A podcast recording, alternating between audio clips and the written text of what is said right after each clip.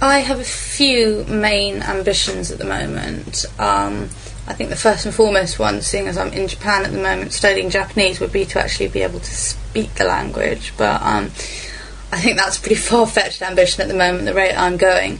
I think to actually learn this language properly, you'd have to live here and be studying for at least a year to get to know the language, and then another year to get fluent, get the speed up, get the slang in.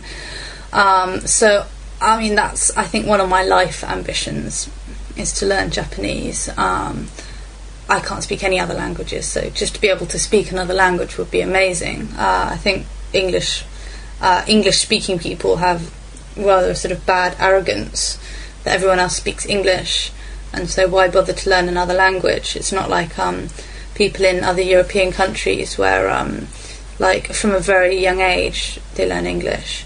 They can speak English, maybe French, Spanish and Italian, and once you've got one language under your belt, it seems to be a lot easier to pick up other languages.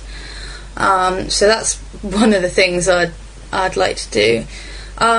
My other main wish at the moment, which hopefully I'm going to turn into reality when I return home, is to actually get a job in the animation industry. I did my degree in that, and it's been something that I've been waiting to actually get to the job stage for so long now. Before I came to Japan, I was working, but in a graphic design job, which is not what I'm actually wanting to do. So I think my number one wish at the moment, apart from the Japanese, is to actually be there in the industry that I want to be working in.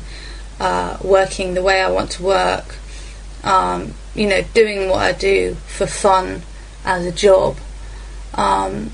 That's my sort of number one ambition. I mean, obviously making money is nice, but I think the most important thing in a job is, money shouldn't be the first thing. You should really enjoy what you're doing. I've always said I never want to work in an office where you have to wear a suit, where you have to be constricted and constrained. I want to have my offices, the